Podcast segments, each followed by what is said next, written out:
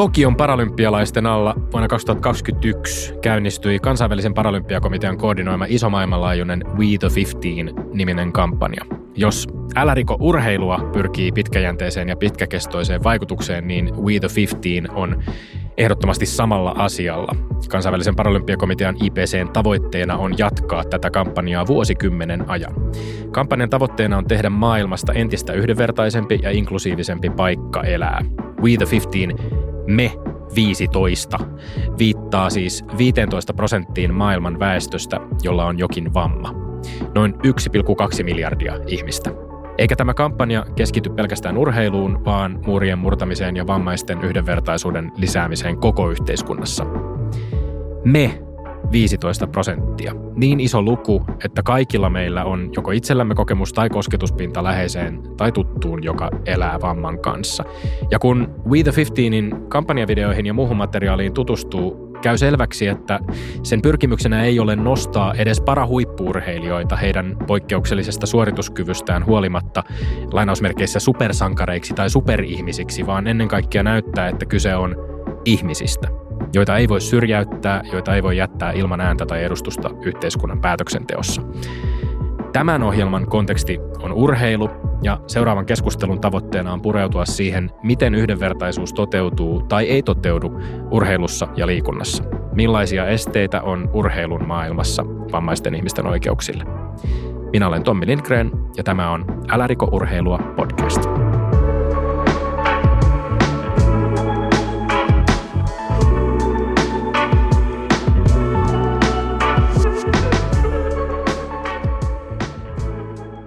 Meillä on jälleen mahtava joukko keskustelijoita koolla jakamassa omaa asiantuntemustaan.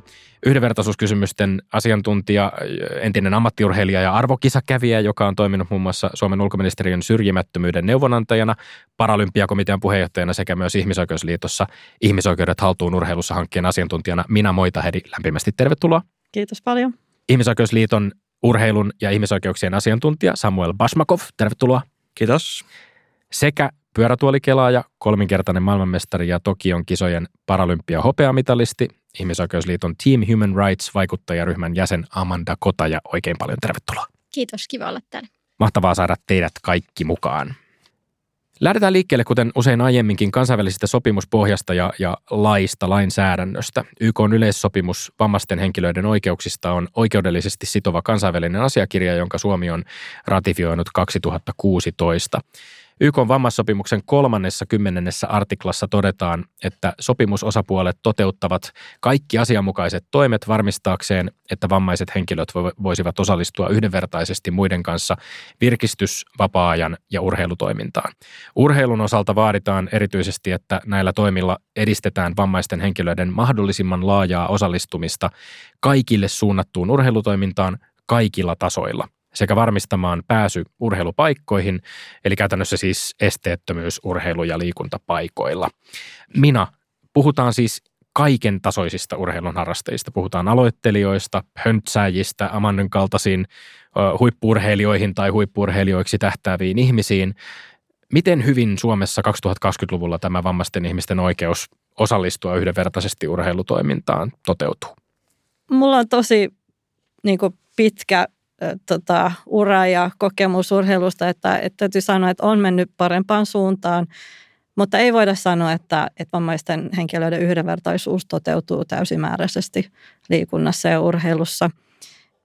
Liikuntapaikkoja, esteettömyys on kehittynyt sen mukaan, miten lainsäädäntökin on parantunut ja on kiinnitetty enemmän siihen huomiota, mutta esimerkiksi nyt Suomessa vähän uudempi laji tai kelkkajääkiekko, niin tiedetään, että heillä on hyvin vähän vaihtoehtoja, että noita esimerkiksi jäähalleja, vaikka Suomessa on valtava määrä jäähalleja, todella vähän sellaisia, mitkä olisi esteettömiä. Mutta tosi tärkeää ymmärtää myös, että se yhdenvertaisuus ei ole pelkästään esteettömyydestä kiinni, että se esteettömyys on YK-vammaissopimuksessa turvattu oikeus, mutta se on myös edellytys oikeuksien tapahtumille, mutta niin on myös saavutettavuus.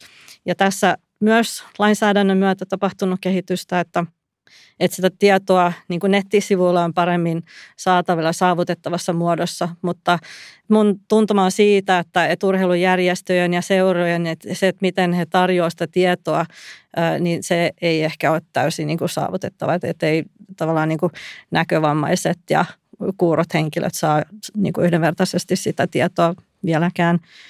Mutta sitten myös siihen yhdenvertaisuuteen vaikuttaa ne mahdollisuudet saada niin kuin avustaja, jos tarvii. Monet näkövammaiset saattaa tarvita avustajan tai kehitysvammaiset saattaa tarvita tukihenkilön. Kuurot henkilöt tarvitsee viittomakielen tulkkia näin, niin se, että miten hyvin näitä on saatavilla myös siihen harrastusmahdollisuuteen tai sitten jos se urheilu on niin kuin ihan niin kuin ammatti, niin kuin Amandalla esimerkiksi. Ja sitten se suurin juttu ehkä vielä, että ihan siellä niin kuin paikalliselta tavallaan ruohonjuuritasolla, että miten hyvin siellä ollaan niin kuin avoimia sille monimuotoisuudelle. Että yhdenvertaisuudelle ollaan avoimia, mutta se, että myös niin kuin ollaan avoimia ymmärtämään sitä monimuotoisuutta ja mitä toimia tarvitaan, jotta kaikki pääsisi toimintaan mukaan sitä halutessaan. Kaikkihan ei välttämättä halua liikunnan pariin, mutta ne, ketkä haluaa, niin löytää sitten niitä mahdollisuuksia. Onko esteitä yhdenvertaisuudelle ehkä semmoisella laajemmalla ajattelun tasolla, jolla osataan nähdä, että, tai siis ihan konkreettisesti varmistetaan, että vammaisille ihmisille on tarjolla erilaisia rooleja olla mukana urheilun ja liikunnan arjessa aktiivisena toimijoina? Joo, just näin. Ja meillä Amandalla on monia tuttuja, ketkä on niin kuin liikunnan alalla ammattilaisia, niin on joutunut tekemään töitä sen eteen, että ylipäätään niin kuin saa sen yhdenvertaisen mahdollisuuden kouluttautua vaikka liikunnanohjaajaksi ja niin poispäin.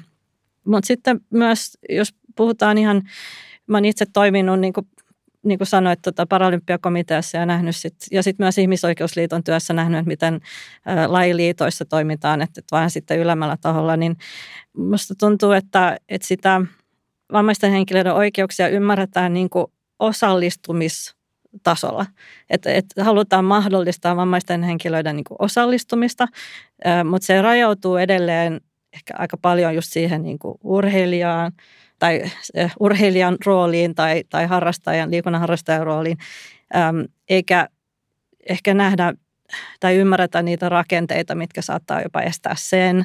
Vieläkin esimerkiksi urheilija-apurahakriteerit ei ole samanlaisia ja tasavertaisia vammattomille ja vammaisille urheilijoille.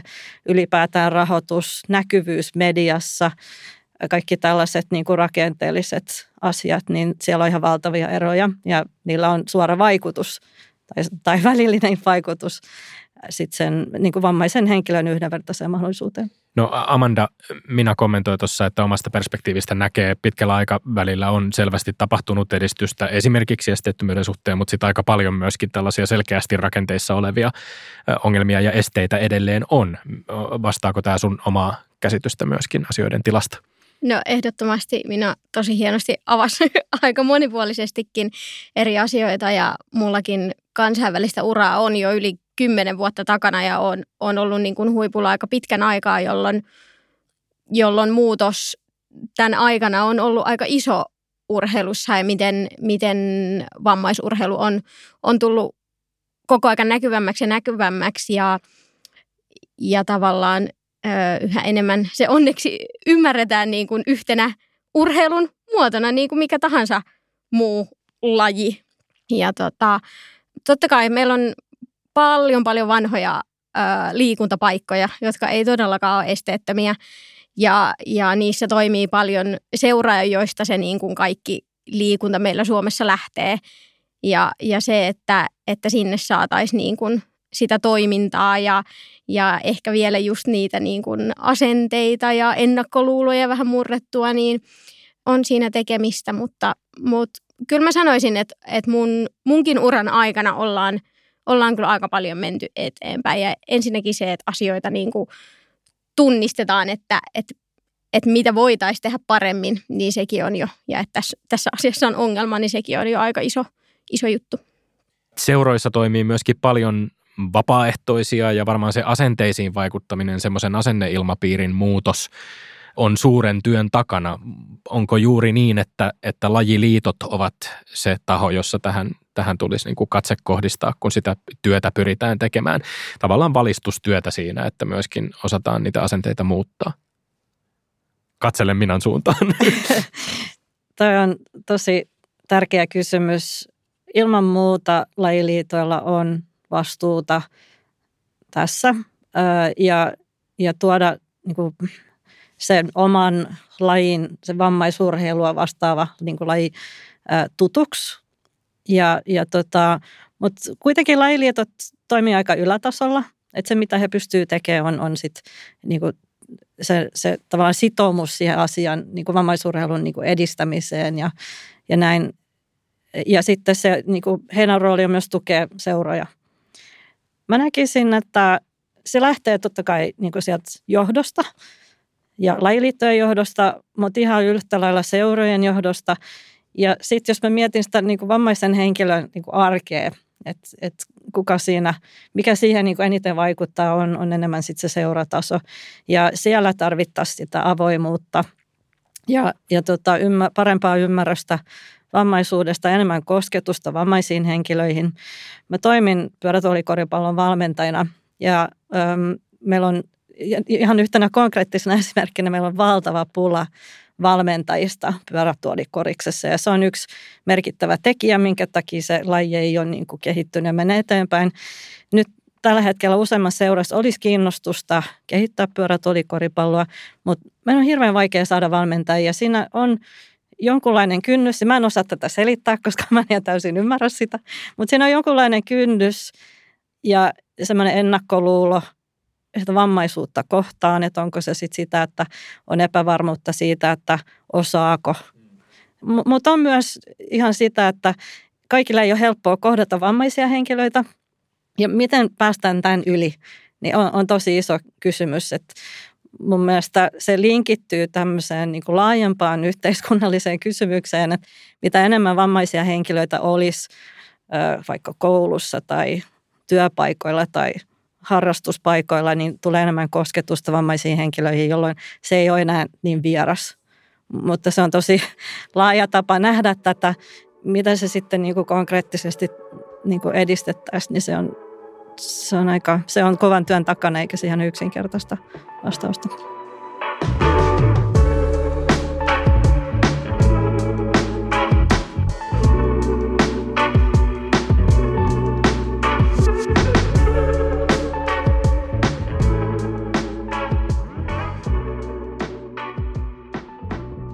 Samuel, jos otetaan fokus sieltä kansainvälisestä sopimuskehikosta, johon tuossa alussa viittasin kansalliseen, niin Suomessa yhdenvertaisuuslaki kieltää vammaisuuteen perustuvan syrjinnän monien muiden syrjinnän perusteiden tapaan, mutta voitko avata hieman ehkä laajemminkin, että mitä laki tästä asiasta sanoo?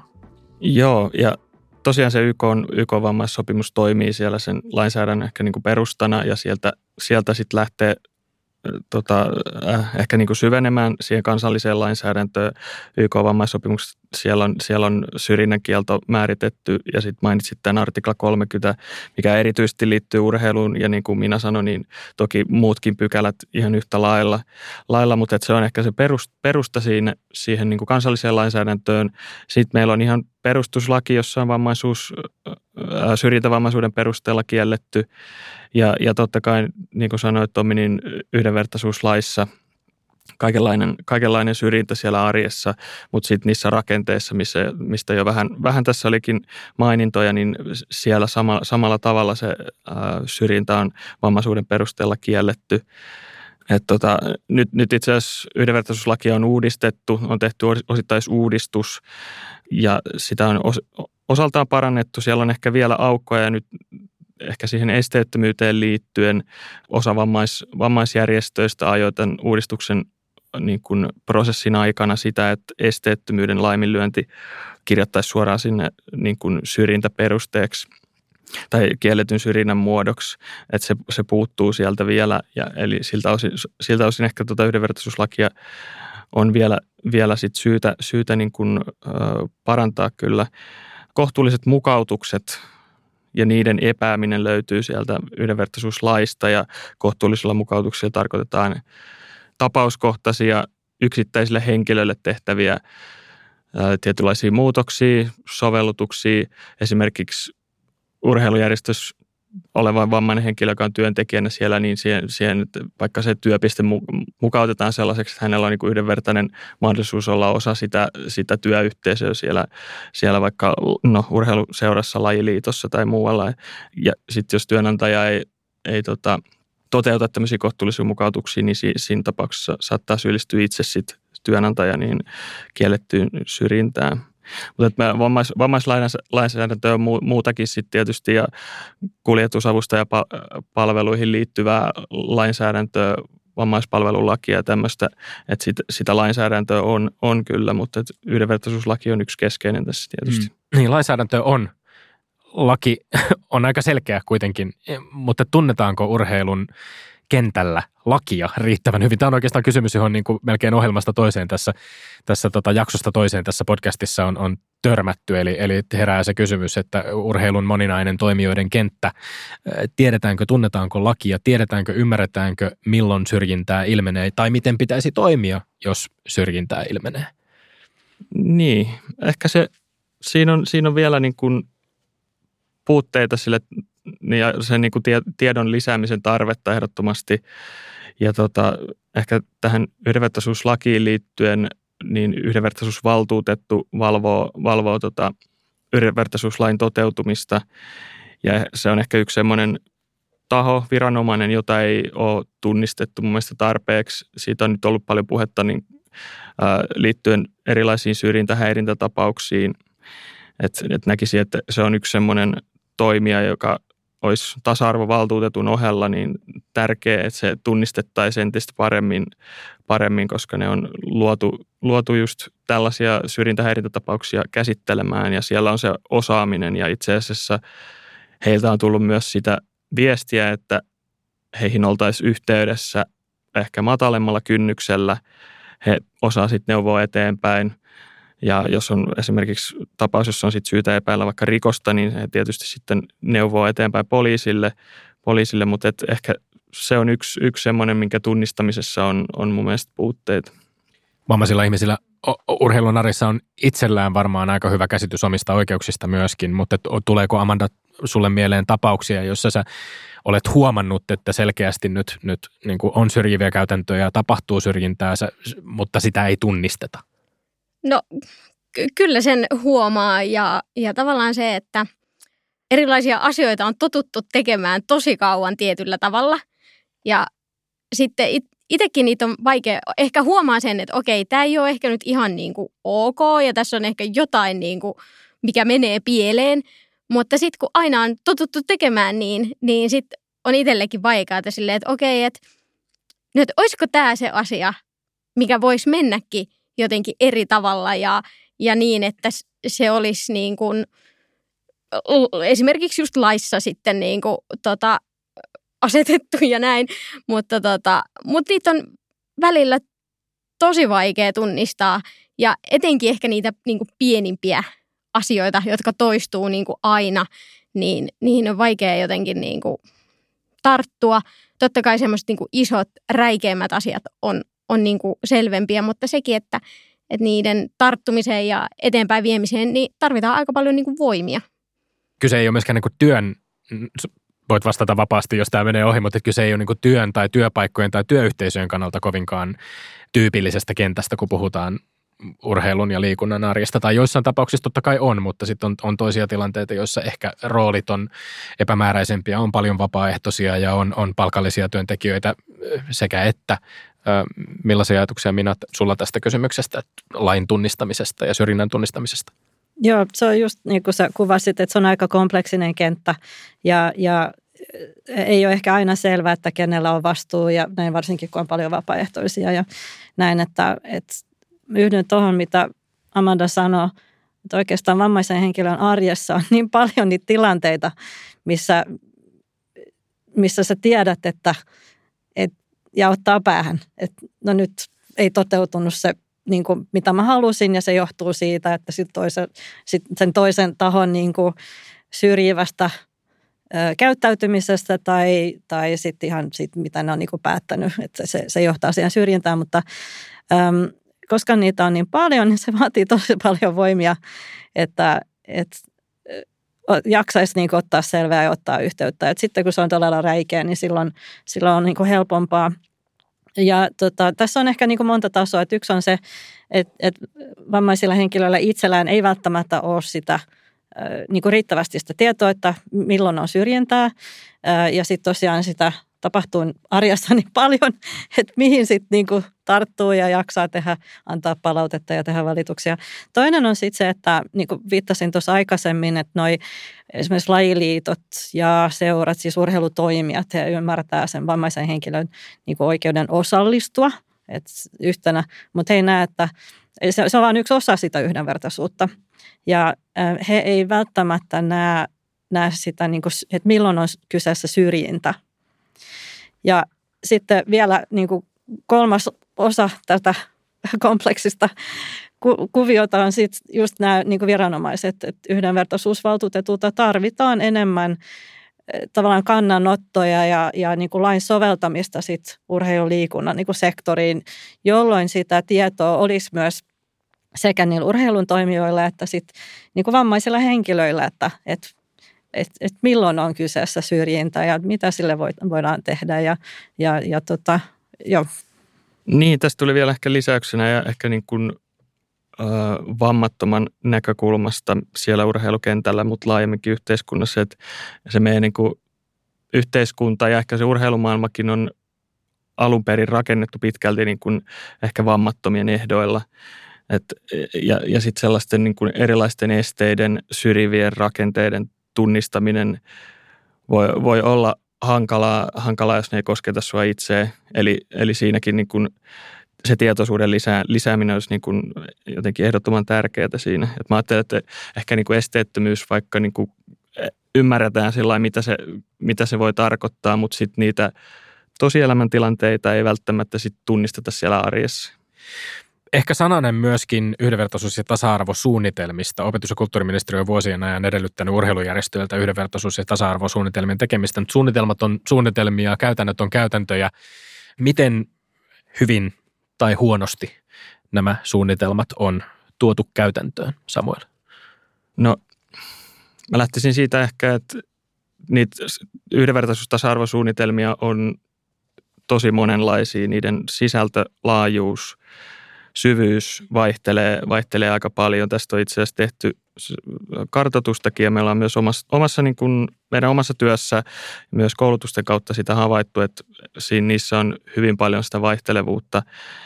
Vammaiset ihmiset ja vammaisten ihmisten oikeudet ehkä sillain niin kuin kirjausten tasolla suhteellisen monessa suunnitelmassa kyllä tuotu esille ja puhutaan ehkä erityisryhmistä, puhutaan vammaisista ihmisistä, vammaisurheilusta, mutta sitten näkisin, että niissä niin kuin konkreettisissa toimenpiteissä on vielä niin kuin puutteita. Saattaa olla, että suunnitelmassa siteerataan vain yhdenvertaisuuslakia ja sen lain syrjinnän kieltoa, että sitten se niin kuin käytännön toimenpiteiden kirjaaminen on saattanut jäädä aika vähäiseksi sinne.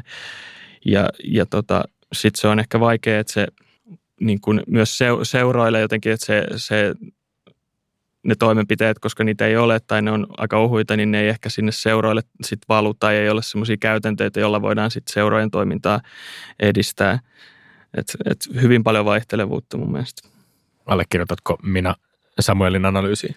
Joo, Paralympiakomiteassa on tehty niin kuin selvitystä, on katsottu kaikkia näitä suunnitelmia, että kuinka hyvin siinä huomioidaan vammaisia henkilöitä ja nyt en suoralta kerralta muista niitä niin kuin tarkkoja tuloksia, mutta mun mielestä toi, mitä Samuel kuvasi, se on juuri näin, että itse asiassa sanoisin, että vammaisia henkilöitä ja heidän yhdenvertaisuutta on huomioitu ehkä jopa paremmin kuin joidenkin toisten vähemmistöjen, vaikka niin kuin uskonnollisten vähemmistöjen tai jos on niin kuin eri alkuperä tai kansalaisuus niin, tai kieli.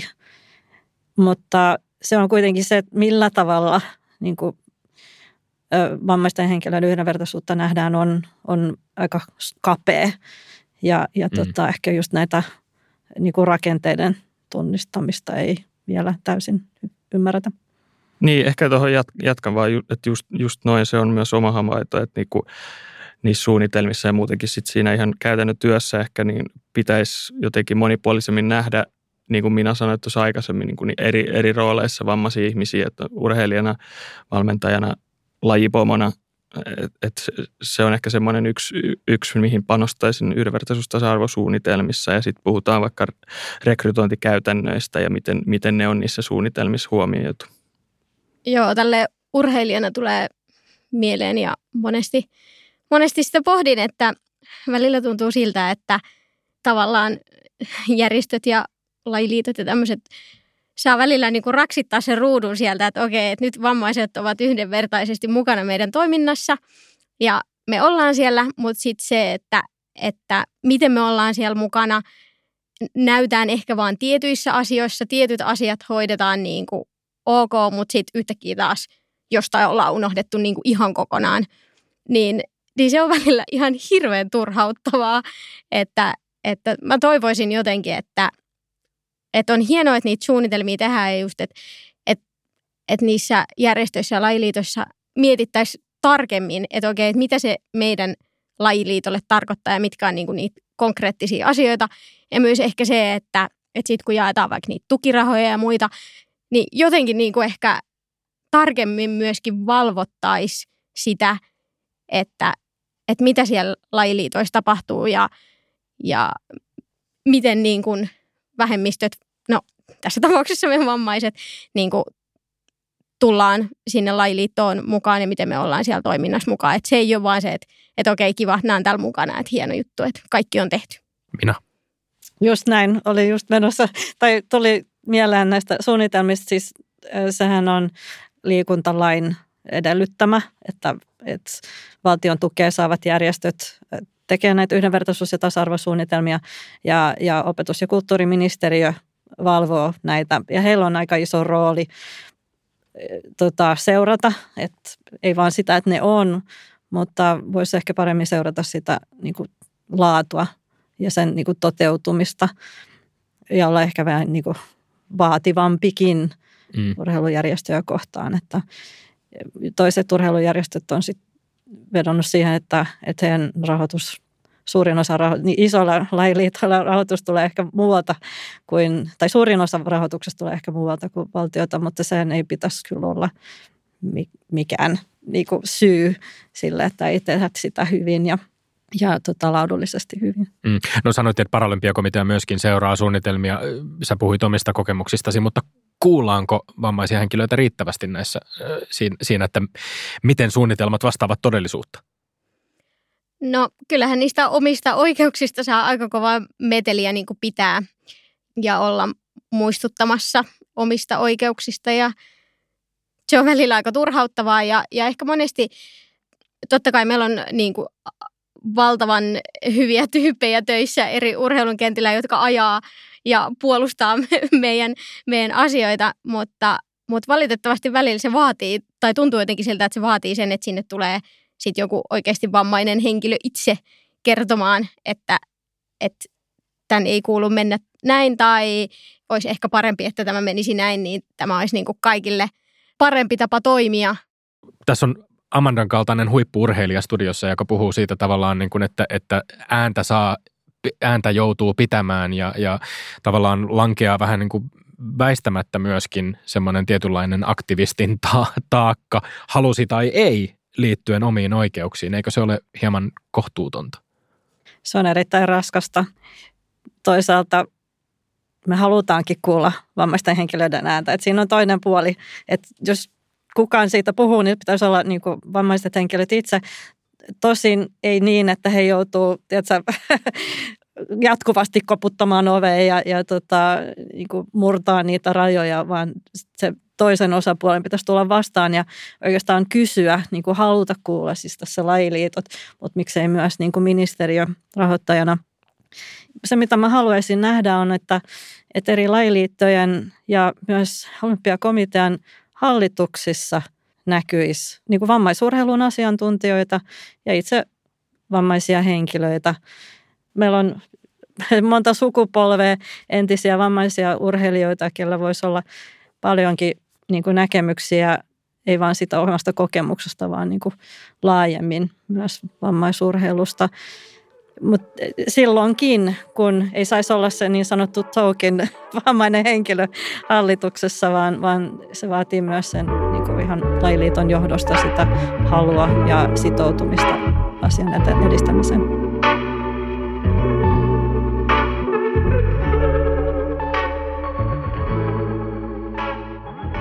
Mä nostan esiin tässä yhden tämmöisen kohdan, joka on Älä Riko Urheilua -kampanjan nettisivujen ihmisoikeustietopaketissa. Siellä todetaan näin.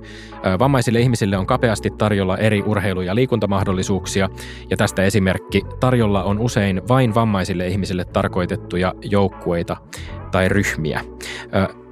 Mina, joku ehkä saattaisi ajatella, että tämähän on positiivista, että vammaisilla henkilöillä ja erityisryhmillä on omaa urheilu- ja liikuntatoimintaa, mutta tämä ei ole ehkä kokonaiskuva kuitenkaan siitä yhdenvertaisesta mahdollisuudesta urheilla ja liikkuu. Voitko sä hieman avata, että miksi on painotettu tällaista valtavirtaistamisen käsitettä tämän lisäksi, että on vammaisille ihmisille tarkoitettuja joukkueita ja ryhmiä?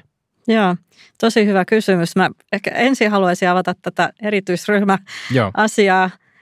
Se termi erityisryhmä on ehkä vähän johdatteleva ja harhaanjohtava.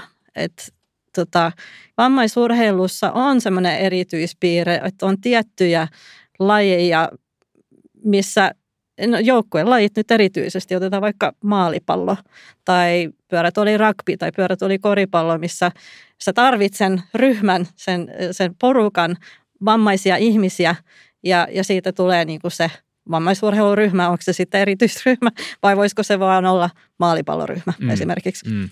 Ja sitten siihen niin kuin semmoinen vähän toisenlainen näkökulma, että vaikka se on sen lajin niin kuin oma ryhmä, esimerkiksi pyörätuolikoripallossa Suomessa ja monissa muissa maissa kansallisesti ei-vammaiset henkilöt voi osallistua siihen lajiin.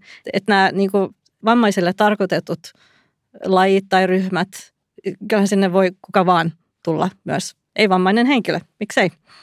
Mutta siitä valtavirtaistamisesta se on tärkeä pointti. Siis YK:n vammaissopimus tavallaan rakentaa semmoisen kokonaisuuden, että tarvitaan näin semmoisia toimia, mitkä on niinku kohdennettu ja vastaa vammaisten henkilöiden niinku tavallaan erityistarpeisiin, jotta ne oikeudet toteutuisi. Ja sitten se valtavirtaistaminen on toinen osa sit niinku YK:n vammaissopimusta, eli vammaisella henkilöllä pitäisi olla mahdollisuus päästä ihan mihin tahansa, no tässä tapauksessa niin kuin liikunta- tai urheilupalveluun, päästään hyötymään niistä liikuntapalveluista, eikä vaan niin kuin sen oman vammaisille tarkoitetun ryhmän kautta. Jos otetaan vaikka kuntosalipalvelut, niin yksi tapa nähdä sitä valtavirtaistamista on se, että kuntosalien kuuluisi olla esteettömiä ja saavutettavia vammaisille henkilöille. Se tarkoittaa sitä, että pitää olla niin kuin esteettömät vessat ja pukuhuoneet, se tieto pitää olla niin kuin saavutettavassa muodossa, ja jos vammainen henkilö haluaa hyötyä personal trainer-palveluista, että siellä olisi sellainen, joka osaa niin kuin neuvoa ja pääsee niihin palveluihin kiinni, niin se on niin kuin käytännön tasolla, hyvin konkreettisella tasolla se, mitä se valtavirtaistaminen on. Mutta valtavirtaistaminen tarkoittaa myös niitä muutoksia rakenteissa, jotta se lopputulos voisi olla tällainen, että vammaiset henkilöt voi hyötyä niistä palveluista. Eli pitäisi huomioida vammaisten henkilöiden oikeuksia ja yhdenvertaisuutta myös linjauksissa, strategioissa, rahoituksessa, oikeastaan niin kuin kautta linjan ja sitten myös siellä konkreettisella tasolla. Että ihan se lopputulos on se, että vammainen henkilö voi päästä mihin tahansa haluamansa palveluun.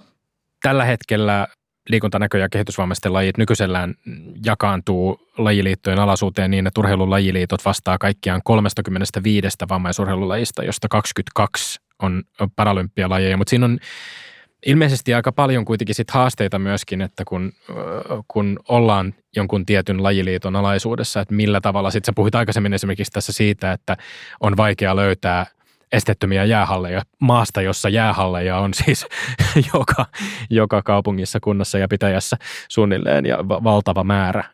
Onko se käytännön tasolla sitten se, nyt tullaan taas siihen, että miten ne rakenteet ihan käytännön tasolla toimii, miten lajiliitot huomioivat sitä, että heillä on myöskin vastuu tästä toiminnasta?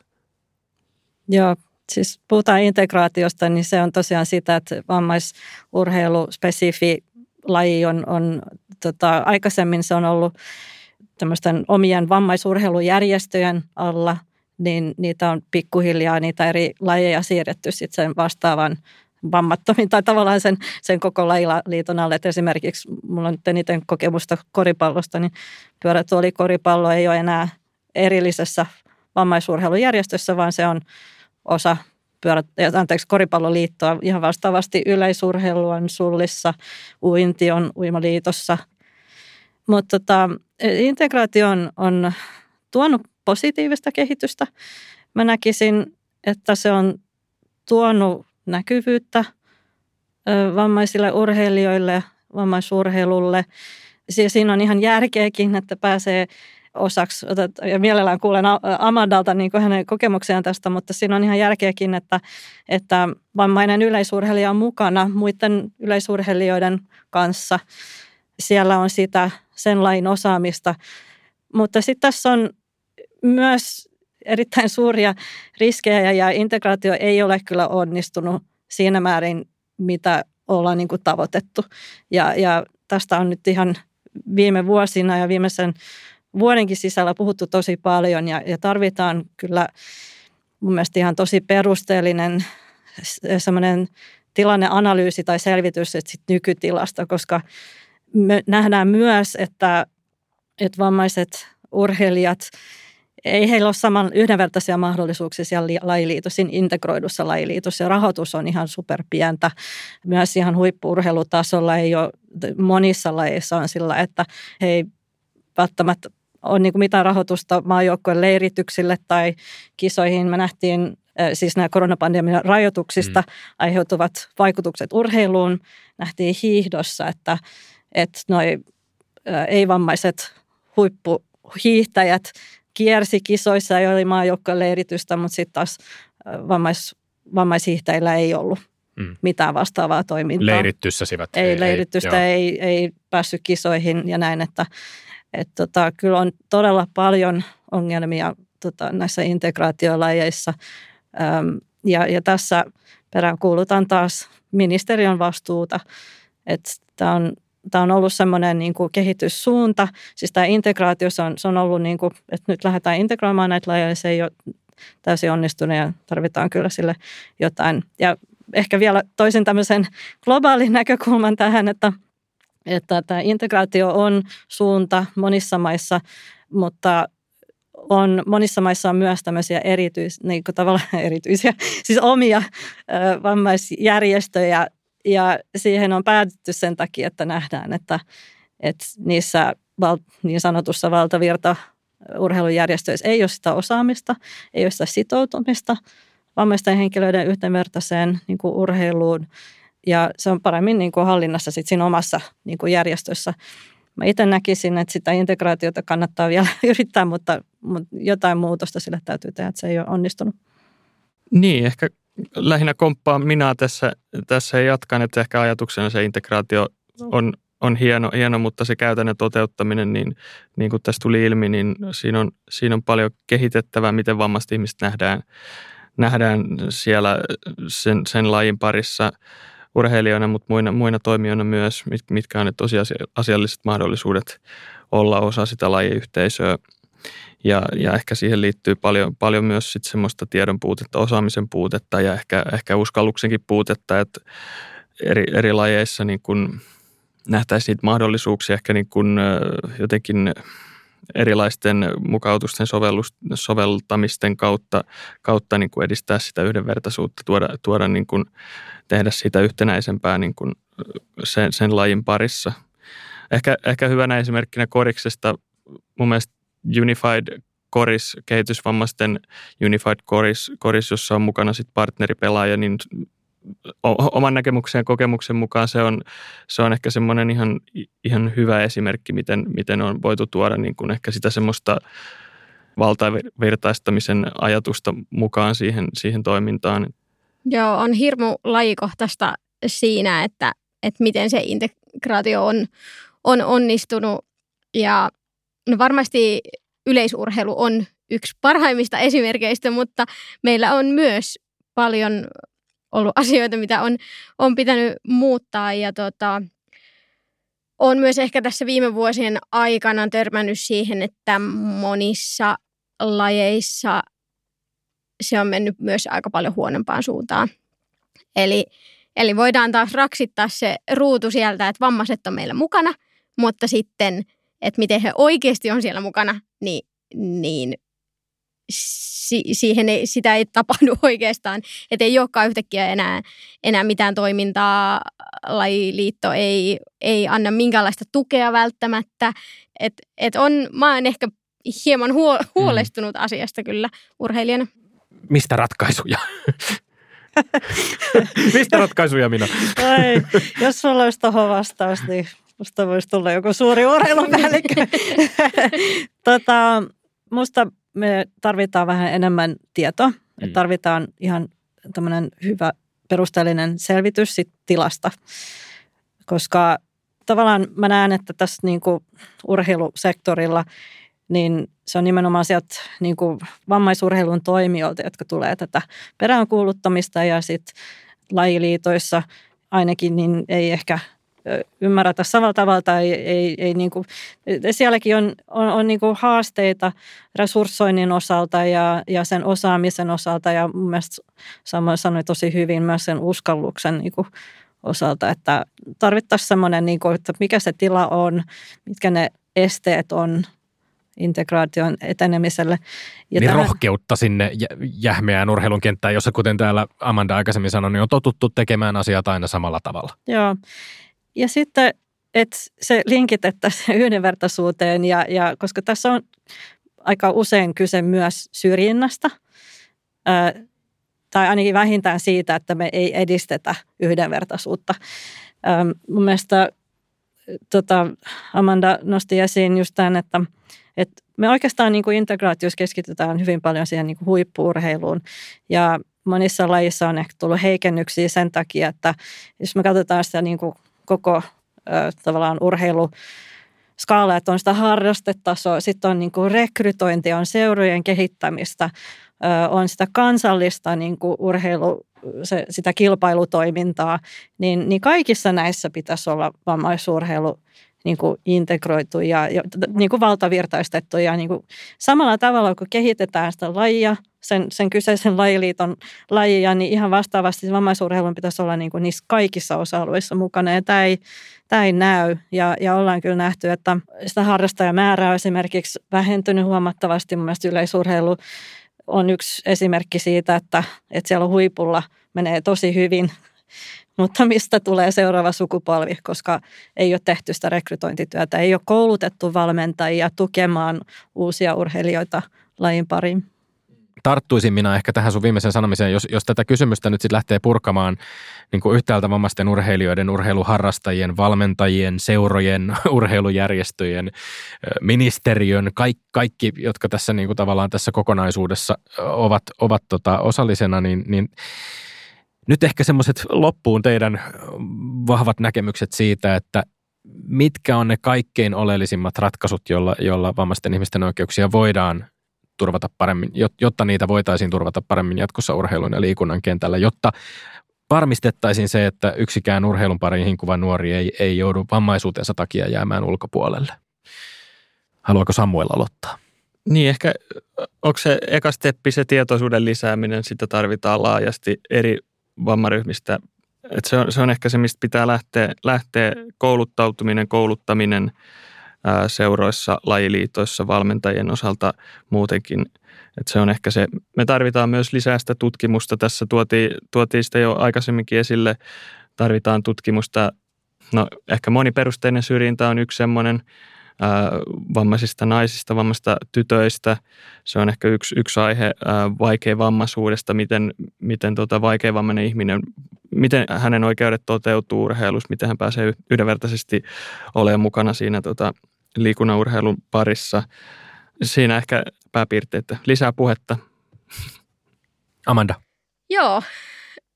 Rohkeutta, avoimuutta. Sitä, että kysyttäisiin, jos jotain ei tiedä tai ei tiedä, miten joku homma pitäisi olla tai miten me voitaisiin tehdä asiat paremmin. Niin se, että niinku tulisi enemmän semmoista keskustelua ja avoimuutta, niin mä uskon, että niillä me niinku päästäisiin jo ainakin joku steppi eteenpäin. Minä. Tässä Samuel ja Amanda on tosi hyvin tyhjentänyt pajatson. Mä yhden noihin heidän kommentteihin, varsinkin toi niinku koulutus ja näkisin, että seurat tarvii enemmän tukea. Ja se, mikä mun mielestä olisi tosi mahtavaa nähdä, olisi joku, joka nämä urheilujohtajat ottaisiin tästä koppia. Sateenkaariliikkeessä käytetään tätä ally-termiä, niin kuin liittolaiset, ja mun mielestä se on tosi siisti semmoinen konsepti. Ja mä toivoisin, että tässä niin kuin vammaisurheilu tai urheiluliikkeessä nähtäisiin, olisi niin kuin vammaisilla urheilijoilla ja vammaisilla ihmisillä myös näitä liittolaisia, siis muitakin, ketkä nostaisivat tämän asian esiin, näkisivät, että tämä on meidän yhteinen asia. Ja haluaisin erityisesti nähdä tuolla urheilun johdossa näitä liittolaisia. Joku ihmisiä muustakin kuin Paralympiakomiteasta ottaisi koppia tästä ja lähtisi rohkeasti keskustelemaan, tekemään muutoksia ja yhteistyössä vammaisurheilun asiantuntijoiden, vammaisten urheilijoiden itse heidän kanssaan ja Paralympiakomitean muiden kanssa. Tätä vetomusta on helppo tukea. Lämmin kiitos kaikille keskustelusta. Kiitos paljon. Kiitos.